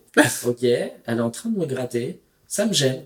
C'est pas grave, ça arrive. Et je passais. Et en gros, j'ai toujours cette idée, moi, dans ma tête. Dès que j'ai des trucs comme ça, quand je fais de la méditation, j'imagine toujours un train Ouais. qui passe. Donc, j'ai cette idée qui vient. Je le mets direct dans le train. Ouais. Et ce train, il passe, mais il part au bout d'un moment. Du coup, il y en a un autre, et ainsi de suite. Et j'ai toujours créé cette idée de ce train qui, euh, qui m'emmène, et qui m'emmène des idées dans ma tête, et qui doivent partir par la suite. Donc, t'as des pensées sombres, t'as des pensées lumineuses, t'as tout, genre, tout, tout, tout.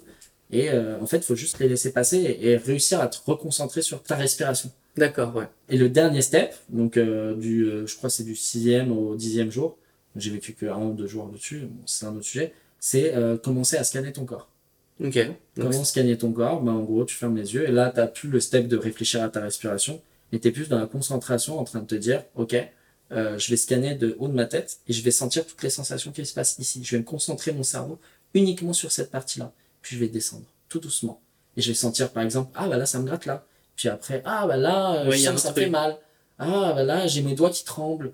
Euh, ah, je sens que mon corps, il bouge beaucoup. Tu vois, et, ressentir toutes les sensations sur ton corps et scanner. En gros, c'est ça un peu le. c'est vraiment de l'écoute euh, Ouais. bah, de soi, quoi. Exactement. C'est comme les gens, tu sais, qui s'enferment pendant 7 jours et qui se mettent un masque et qui restent dans le noir. Ouais. Ça, ça c'est un truc, moi je vais le faire là très bientôt d'ailleurs, c'est un petit métier. Ah, non, notre challenge. Ah, mais de ouf. Et en gros, ce challenge, c'est, il te permet de travailler encore plus tes autres sens. Ouais. Parce que ta vue prend énormément de tes autres sens. Ouais. Parce que tu vois, tu vois ce que tu manges, tu te dis c'est bon, etc. Mais si tu le voyais pas, comment tu serais, tu vois? Hmm. Et c'est cet objectif de travailler ton ouïe, ton aura, euh, et, et, et tout, quoi, en fait. Tout le reste, autre que la vue. Donc c'est, euh, ouais, c'est, c'est une expérience de malade. Et bah, c'est un peu pareil, le vipassana, d'une certaine manière. Parce que là, en fait, t'arrives à calmer ton excitation. Moi qui suis un citadin, qui bouge beaucoup, etc. Bah, comme tu disais, qu'il y a la tchatch et qui aime bien avoir des contacts non-stop. Te retrouver à ne rien faire du tout. Tu passes un peu du tout au tout. Ouais, ouais j'adore ça. Ouais, ouais, non, c'est génial. J'essaie de repenser, tu vois, à certaines personnes euh, dans mon cercle proche Ouais. euh, qui parlent de méditation et qui me disent, euh, en gros, bah, la méditation, euh, c'est un peu éclaté parce que, et j'aimerais bien que tu me donnes un peu ton a priori par rapport à ça, ton analyse par rapport à ça. Par exemple, on me dit que la méditation, euh, tout cela paraît un peu théorique et loin des problèmes de mon quotidien. Dans le sens où, euh, en fait, j'ai pas le temps de le faire et je vois pas ce que ça ouais, je vois pas de quoi ça apporte et tout. Et... Bah, écoute, Et euh, bah dis-nous toi parce que moi je fais de la méditation tu Ouais. vois mais entre guillemets à plus basse échelle parce que voilà mais il y a pas de niveau, hein, sur la non non mais à plus- non mais dans le sens où plus au temps que j'accorde entre guillemets à la méditation Ouais. et bah je pense que en termes de méditation même si elle est propre à soi euh, t'as entre guillemets euh, plus euh, d'expérience Euh, bah, en fait, tu vois, typiquement, le fait de dire ça, je pense que ça lui ferait du bien de le faire. Ouais ouais Ou ça, euh, fille ou garçon, enfin, ça lui ferait du bien. Dans le sens où, putain, c'est, en gros, ça te permet, t'es dans le tumulte de ta vie H24. Il se passe plein de choses, ton cerveau tourne, t'as plein de sujets qui arrivent. Bah, en fait, le fait de faire ça, et d'y arriver réellement, ouais ça te permet de te déconnecter, de faire une pause. C'est comme si t'arrêtais le temps et que waouh, tu commençais à te concentrer sur exactement ce que tu ressens dans ton corps. Mm. Et en fait, de faire ce travail, plus tu le fais, plus tu vas comprendre. En fait, ton corps va te dire ouais ce qui va et ce qui va pas dans ta vie. C'est con, mais moi, ça m'est déjà arrivé, par exemple, euh, dans certaines situations, que euh, j'ai des mal de ventre par rapport à un moment précis. Par exemple, je suis avec des gens ouais euh, je me sens pas forcément bien dans ce, dans ce, avec ce genre de personnes, mais mon ventre là, il va me le dire. Bah avant, j'écoutais pas. Ah là, moi j'écoute mon corps et crois-moi, ça m'a changé ma life. Dans le sens où euh, je sais où je dois aller, je sais ce que je dois faire, ce que je dois pas faire, et je l'apprends de plus en plus. La méditation, ça m'a permis de passer ce cap-là. Ça m'a permis aussi de m'apaiser. Moi qui étais excité comme un malade mental, enfin j'étais un petit. Euh, t'es petit hyper jeune. actif hein. Ouais, mais je suis, je le suis encore. Ouais. Maintenant, euh, je conscientise beaucoup et, et, et j'essaye d'écouter ce, qu'on, ce, que, ce que ma tête me dit, mais aussi de, tu sais, de me calmer, tu vois, de me dire non, mais ça va pas tout de suite, j'ai pas besoin de faire ça, j'ai pas besoin de partir autant en couille. J'y vais, j'y vais doucement. Ok. Et en fait, la méditation, c'est ce qu'il y a- c'est exactement ce que c'est. ok Et puis me connecter à la nature, tout en fait. ouais Ouais, clairement. Et il y a une deuxième justement qui va compléter ça pour voir ce que Ouais. tu vas me dire. Je trouve ça tellement, enfin intéressant du point de vue, tu vois, d'une autre personne et par rapport à. C'est, mais pourquoi méditer? Pourquoi devrais-je revenir à l'instant présent, surtout s'il est douloureux? Bah, raison de plus pour y aller. Ouais, non, mais Bah, en fait, euh, pour moi, moi je suis complètement neutre hein, par rapport à Ouais, ça. ouais. Bah, en gros, Mais- euh, pour moi, j'ai une vision où je me dis, euh, si c'est douloureux, c'est que j'ai pas résolu un problème. Mhm.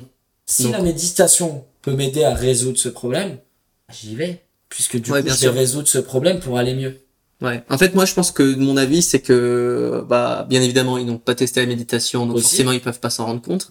Mais surtout, euh, ils arrivent pas à se dire que c'est tellement puissant qu'en fait, ils pensent directement que ça va être juste, par exemple, fermer les yeux et dire, euh, oh là là, aujourd'hui, c'était la merde. Tu vois ce que je veux dire? En fait, je pense qu'il y a beaucoup de personnes, non, mais justement, qui vont pas si loin en, so- en soi Ouais. et qui fait que, Bah, en fait, c'est la plupart de ce genre de personnes, c'est des gens qui vont prendre des médicaments à la place. Des Ouais. Doliprane, euh, des euh, Xanax ou je sais pas quoi.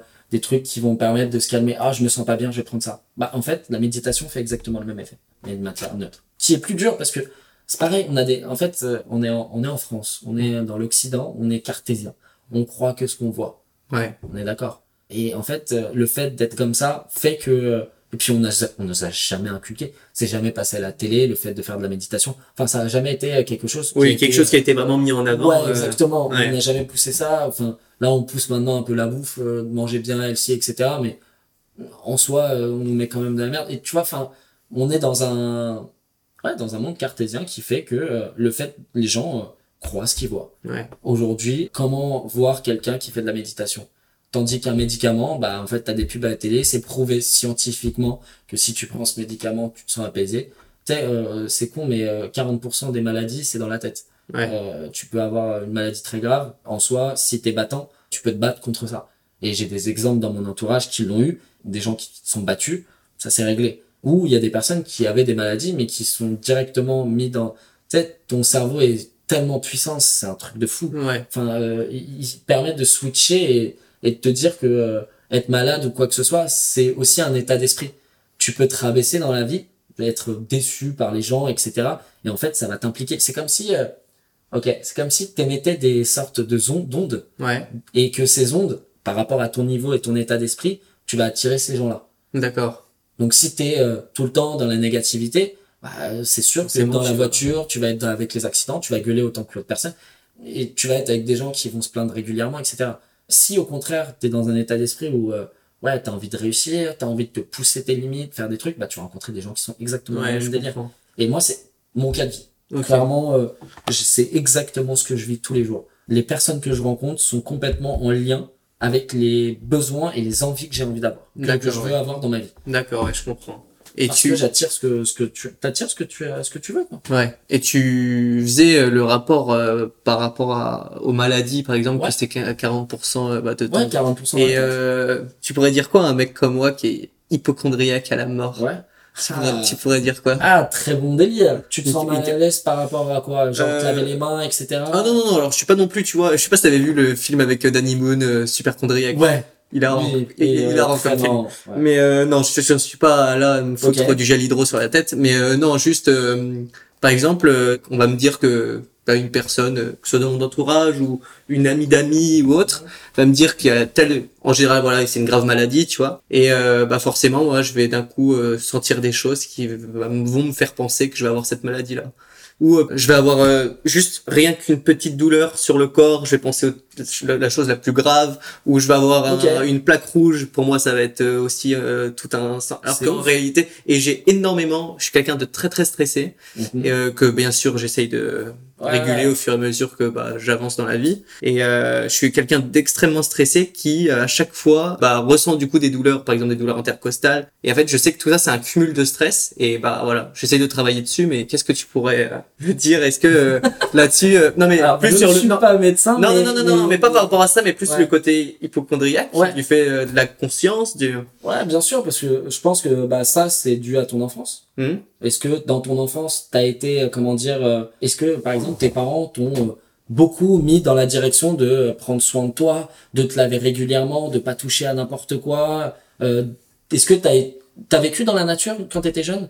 Est-ce que t'étais euh, le petit garçon qui rentrait chez lui euh, rempli de boue tout le temps? Ouais, moi j'en avais rien à battre. Ok, et ça a duré J'étais hyper actif en fait. J'étais, euh, je courais mais partout, je faisais des tours Alors, de jardin non-stop. Alors, c'est quoi le switch? Quand est-ce que t'es arrivé à ce stade où euh, euh, t'es passé d'un enfant qui pouvait euh, tomber, se faire mal au bras, etc., et revenir chez lui euh, comme si de rien n'était, à euh, tu as ça Bah, en fait, il y a eu différents événements, je pense. Tu vois, je suis allé voir une psy Mhm. et cette psy m'a dit, euh, elle a réussi à me faire un lien en fait par rapport à, en fait, par exemple, tu vois, j'ai perdu quelqu'un de ma famille, Ouais. c'était lié à une crise cardiaque. Il y a eu euh, ma mère qui a eu euh, un infarctus, bon, Mhm. elle s'en est sortie, tant mieux. C'était encore du coup un lien au cœur. Ouais. Et je sais qu'en fait, il y a un, j'ai un gros problème entre guillemets psychologique dans ce sens-là Ouais. qui va, qui peut se régler, qui se règle par rapport du coup tout ce qui est lié au corps, au cœur pardon, donc la vie et ce qui fait que bah du coup j'ai peur de n'importe quelle maladie, tu vois ou pas. Et en fait, c'est la psy ok. qui m'a permis de faire un peu ce schéma-là. Ouais, de dire où est-ce Et en me disant, bah voilà, t'as eu ces antécédents qui t'ont marqué, qui t'ont Ouais. rendu dans un état, voilà, pas possible ou autre, et qui fait que, bah maintenant, ton corps a encore cette, euh, tu vois, cette espèce Ouais, d'impression. bah, dans euh, ce cas-là, t'as peur de certaines choses, bah, affronte-les. Ouais, Fais bien des sûr. choses qui vont complètement à l'inverse de ça, tout en restant. Par exemple, euh, t'as peur, t'as peur de te faire mal ou quoi que ce soit, va faire de l'escalade. Ouais, ouais, ouais. Tu vois ce que je veux dire? Va faire du sport de combat. Et tu vas voir, euh, je pense que tu fais ça pendant une semaine, un mois, ta peur va commencer à disparaître puisque c'est des choses que t'as peur. Je, suppose aujourd'hui de te retrouver dans une salle, faire du combat avec les gens, peut-être que C'est un truc, je déteste me battre. Bon bah, je, je suis pareil que toi. hein. Et pour le coup, tu déteste vois, ça, tu vois. J'ai fait pour la première fois de ma vie en Thaïlande un stage de Muay Thai. Ah, trop bien. Changement de life. Ouais. Ça aide énormément. Et typiquement, c'est d'où le fait que euh, chaque problème a une solution. T'as une situation, si vraiment t'as envie de la, de la sortir, parce qu'il y a des gens qui sont très bien avec leurs problèmes, Ouais. euh, ça peut ne pas être un problème pour eux, ça peut être juste euh, un sentiment de confort, d'avoir peur de ça, et du coup de ne pas faire ça, et de mettre la faute sur la peur pour se sentir à l'aise. Ouais. Tu vois le schéma? Je comprends. Alors qu'à l'inverse, euh, moi je suis plus dans l'idée de me dire, j'ai peur, je me sens pas bien par rapport à ça, bah, je vais y aller. Je vais tester. Je Je comprends. vais faire un step dessus et on va voir. Et en final, en faisant ce genre de choses, en règle générale, tu résous tes problèmes.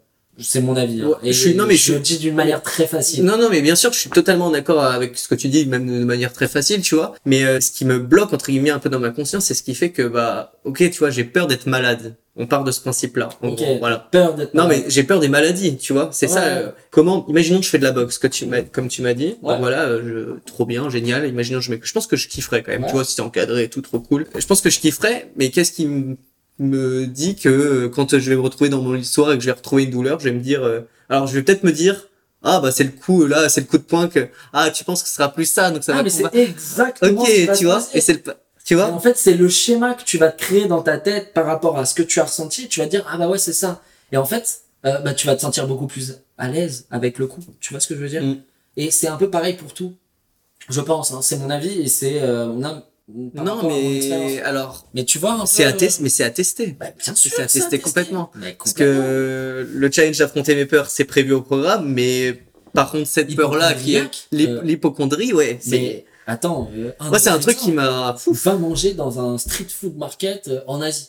Genre ça, je- ça j'ai déjà fait. Et alors, et tu t'es pas senti ah, mais ça- ah non du tout. Pas, Bah alors, Non, c'est moi, c'est plus par rapport vraiment à quand euh, on me raconte une histoire. Par exemple, j'ai une. euh, alors du coup, c'est très mental. Putain, Ah, c'est incroyable. ah, c'est extrêmement Ça mental. veut dire que quelqu'un te dit, moi je te dis par exemple, mon frère a eu un cancer, Ah, mais non, mais exact. te donner cet exemple-là. ce qui est vraiment le cas. Va- pour le coup. ouais, bah ouais, putain, bah tu Mais vois. non, t'inquiète, il va très bien. Ouais, mais- très bien sorti, il s'est bien battu. Bah, Champion. chapeau. Mais le truc, c'est que tu vois, on va me dire ce genre de choses. Ouais. Pour moi, derrière, euh, je vais l'avoir, quoi. Peut-être pas forcément dans la minute, mais euh, dans les deux. Wow. trois. Non, non, en fait, c'est ouais, c'est extrêmement psychologique. Ok. Et en fait, c'est ce qui fait que c'est une énorme dose de stress chez moi. C'est euh, à la moindre douleur, je vais. euh, alors j'ai de la chance parce que ma mère, son meilleur ami, est médecin et c'est mon médecin. Donc en fait, euh, quand euh, j'ai Ouais. un problème, je peux aller le voir. Ouais. Et ça, crois-moi, ça m'enlève un énorme poids. Ok. Mais euh, c'est ce qui est très chiant en fait à affronter. Alors je pense que de ceux qui nous écoutent, euh, il y a forcément certaines personnes qui sont hypochondriaques. Ah, mais bien sûr, Mais- mais moi je connais des gens mais comme ça. hein, aussi. mais ouais, non mais c'est e- extrêmement dans le cerveau. Ce que tu as dit, mais c'est exactement ça. C'est ah, énorme.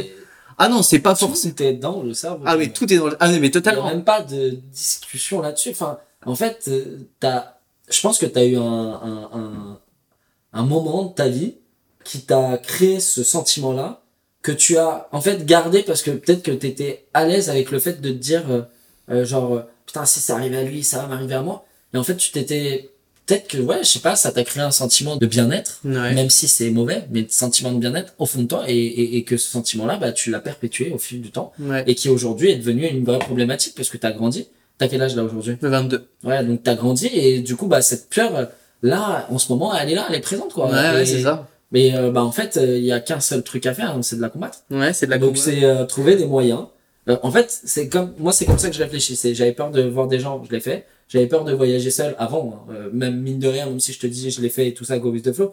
J'avais peur de voyager seul. Ouais. Moi le, le délire de pourquoi j'ai commencé à voyager seul, c'est parce que j'avais personne dans mon entourage qui kiffait mon délire D'accord, ouais. faire du Vespa, partir en van. Donc en fait, c'est ça part aussi beaucoup d'une contradiction. euh, Ouais. Enfin, c'est Ouais, ça. Il y a, y a ça. Bah, moi, tu vois, mon meilleur ami avec qui j'aurais kiffé voyager, bah, il a une copine, il a un enfant. Pas possible pour lui de faire ce genre de choses. Ouais. Il va pas quitter son job, elle- il a un appart, etc. Ouais, c'est ça. Mes autres potes, pareil, ils sont en couple, enfin, ils sont installés.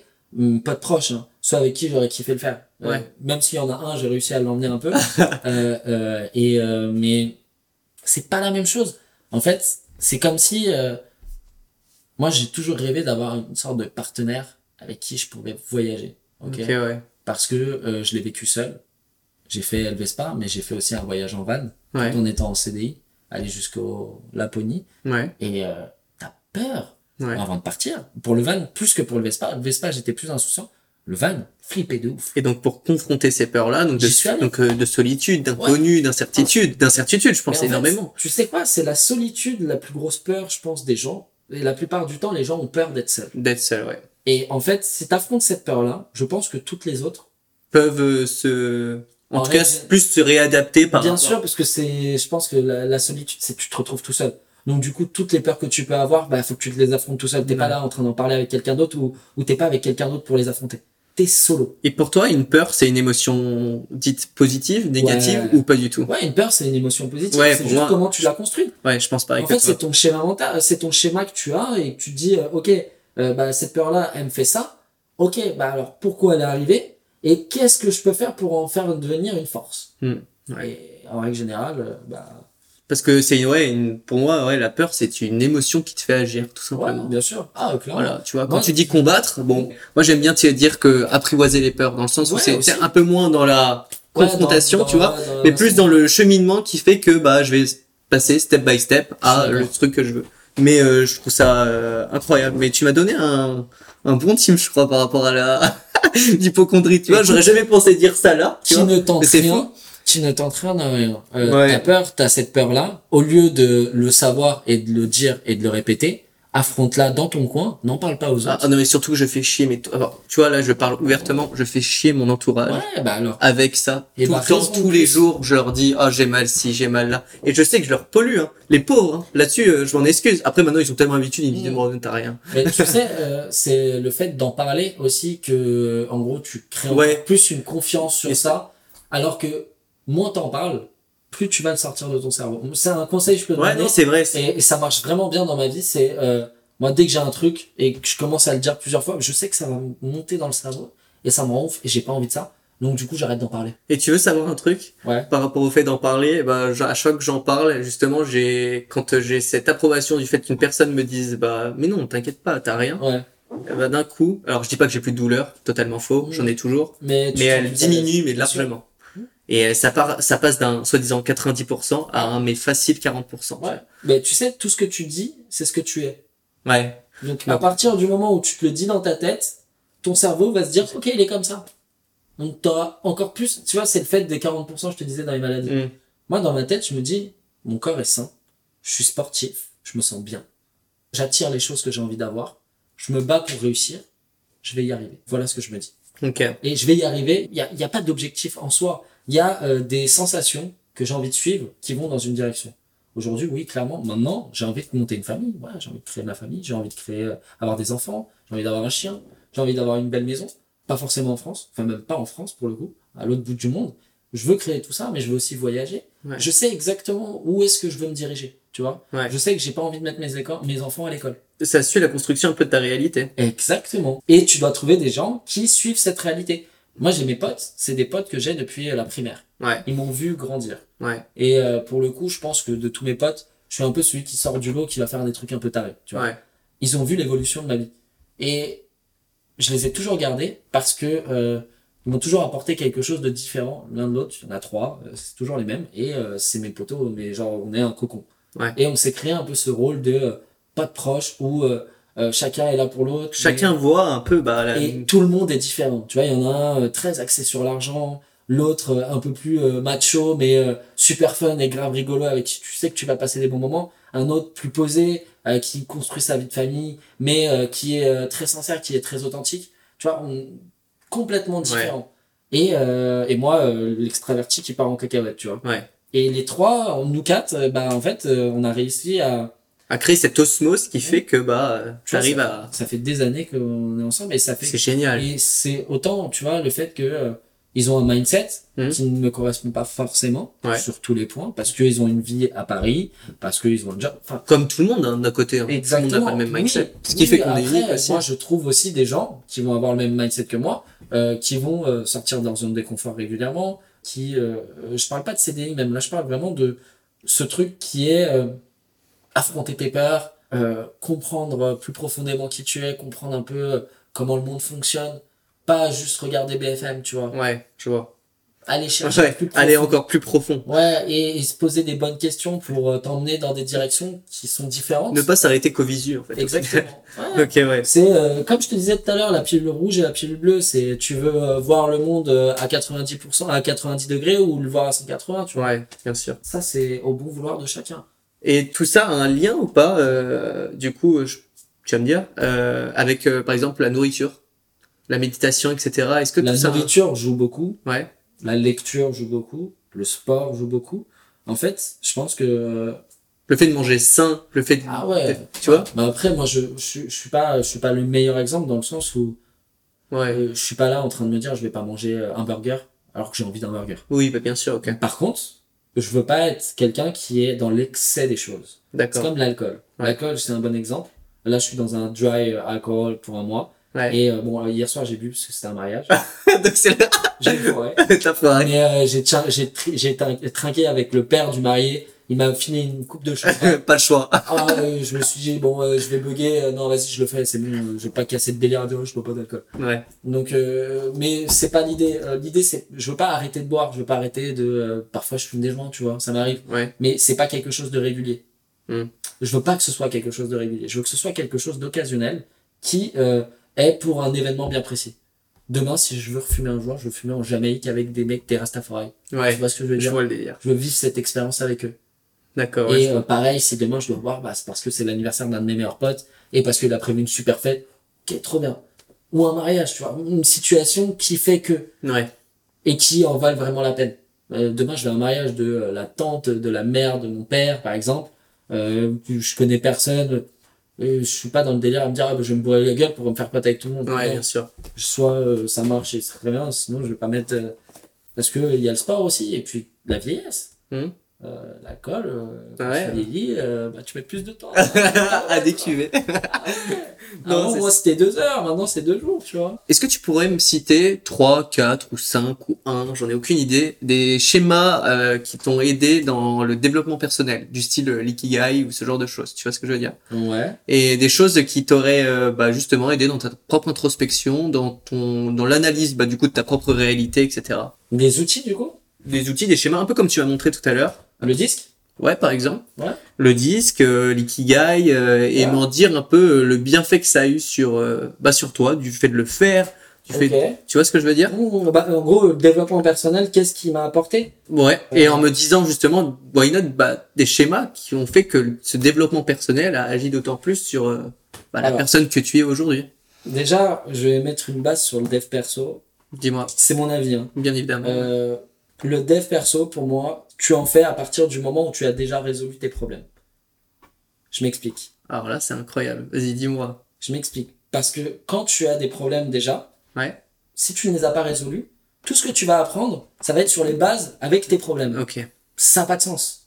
Parce qu'au final, tu vas jamais faire les choses. C'est comme les gens qui payent des formations à 10 000 euros pour aller se faire former, mais qui ont, par exemple, euh, par exemple, peur de tout, de quoi que ce soit.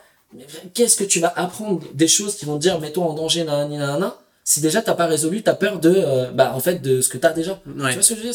C'est- pas corrélé. Ouais. Donc déjà, c'est ce premier step. Moi, c'est ce que j'ai fait de base, mais je le fais naturellement. J'ai résolu mes problèmes en, en les vivant. Ouais. Donc euh, j'ai compris. En gros, moi, je suis très euh, dans le test and learn way. Ok. Donc j'apprends en faisant les choses. Mm. Je fais des erreurs, j'ai compris, je ne ferai pas la même chose. Et je fais que ça depuis que je suis petit. Mais Comme tu me disais, en fait, le fait que tu travailles, euh, tu sais, avant de lire un livre Ouais. sur les peurs, bah, tu fais tes propres Exactement. expérimentations. en fait. Ouais, bah, j'essaye de ressentir ce que j'ai. Tu vois, moi, j'ai un, j'ai un, j'ai un délire qui marche très bien. Et c'est même pas un livre de dev, mais c'est, je, je crois que c'est quelqu'un qui m'en avait parlé. Quand j'ai une grosse décision à prendre, Ouais. je m'allonge, je ferme les yeux, et je m'imagine, par exemple, pour un job Ouais. et euh, un autre job complètement différent, avec euh, des atouts, euh, des, des choses positives chez l'un et l'autre, Et des des négatives euh, chez l'un et l'autre, ok? Et je vais m'allonger, je vais fermer les yeux, je vais m'imaginer dans ce travail, dans le premier et dans l'autre. Ouais. Et je vais ressentir mon corps. Je vais ressentir ce que je, je ressens. Genre vraiment, euh, par exemple, euh, peut-être que le fait, euh, moi typiquement, il y avait un job qu'on me proposait, il fallait que je sois trois jours au travail, au bureau. Je me suis pas senti bien. Là, je l'ai même là, la sensation. Tu vois. Ok, ouais, je comprends. Et je me suis dit, non, c'est mort. Je fais de l'autre côté, le fait que je puisse travailler, ok. quel- Et là, tu vois, il y avait, mais par contre, de l'autre côté, je travaillais dans un milieu que je kiffais. L'autre, un milieu que je kiffais moins. Donc, du coup, ok, comment je fais ma balance entre les deux? Quel est le plus intéressant? Et je vais prendre les sujets les plus importants, les points les plus importants. En fonction de ça, je vais décider si oui ou non je fais l'un ou l'autre. Ok. Tu vois ce que je veux dire? Ouais. Et du Et coup, tu vas plus vers, euh, par exemple, si c'était une, un job euh, vers l'événementiel, Ah, tu euh, vas plus vers ça, ou du coup, ou plus vers euh, l'autre, enfin, Qui est complètement en remote? Ouais. Euh, celui en remote direct. ok, Parce que je sais que c'est important pour moi de ne pas aller au bureau. d'accord. Je sais que je suis plus fait pour aller m'installer dans un bureau enfermé euh, entre quatre murs. J'ai appris à travailler n'importe où.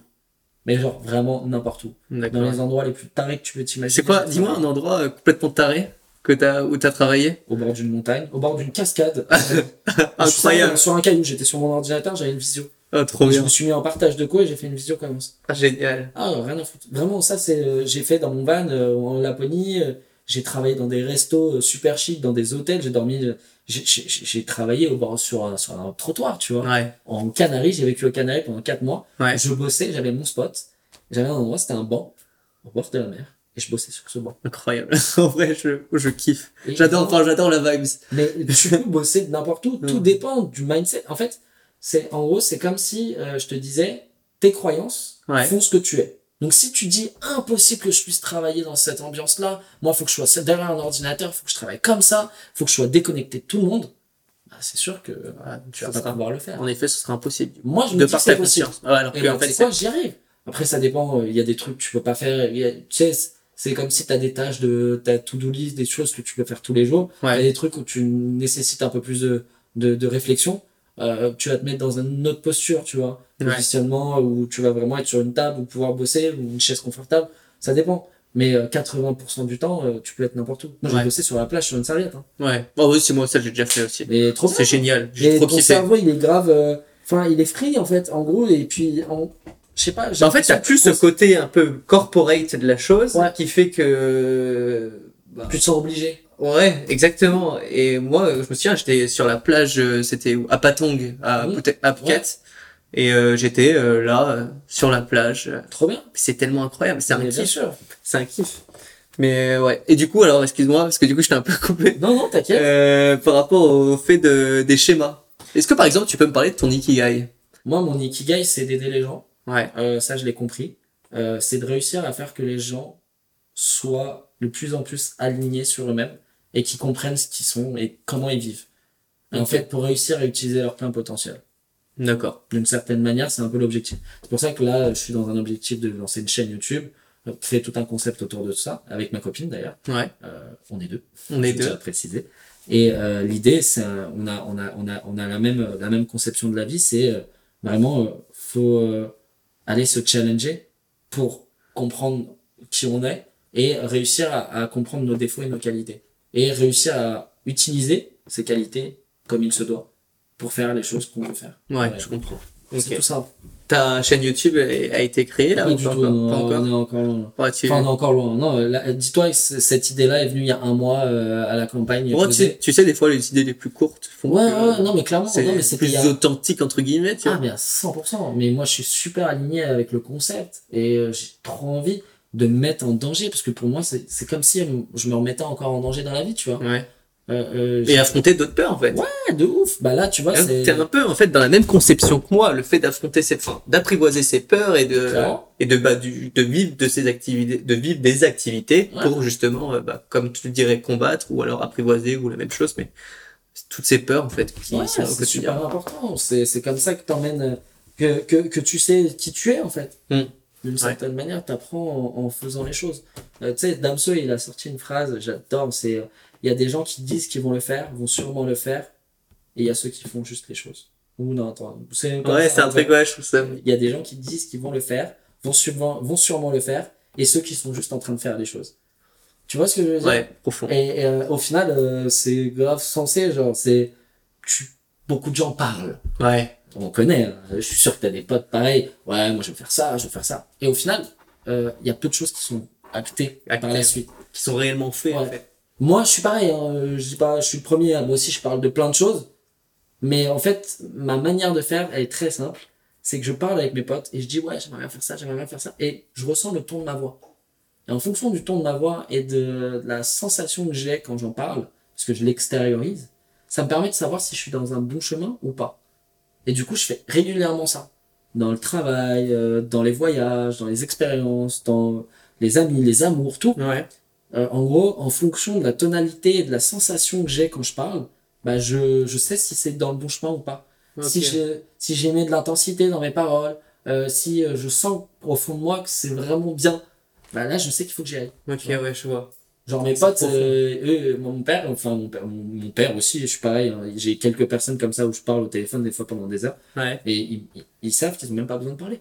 Ouais, ils savent que. Ils vont me parler, ils vont me dire des avis, mais je vais même pas les écouter les avis. J'ai pas besoin d'avis, j'ai besoin de quelqu'un qui m'écoute. D'accord, ouais, c'est ça. Et ça me permet d'extérioriser ce que j'ai dans la tête et de savoir ce que je vais faire. Parce qu'à la fin, genre, je sais que, typiquement, euh, euh, je vais dire, ouais, je vais faire ça.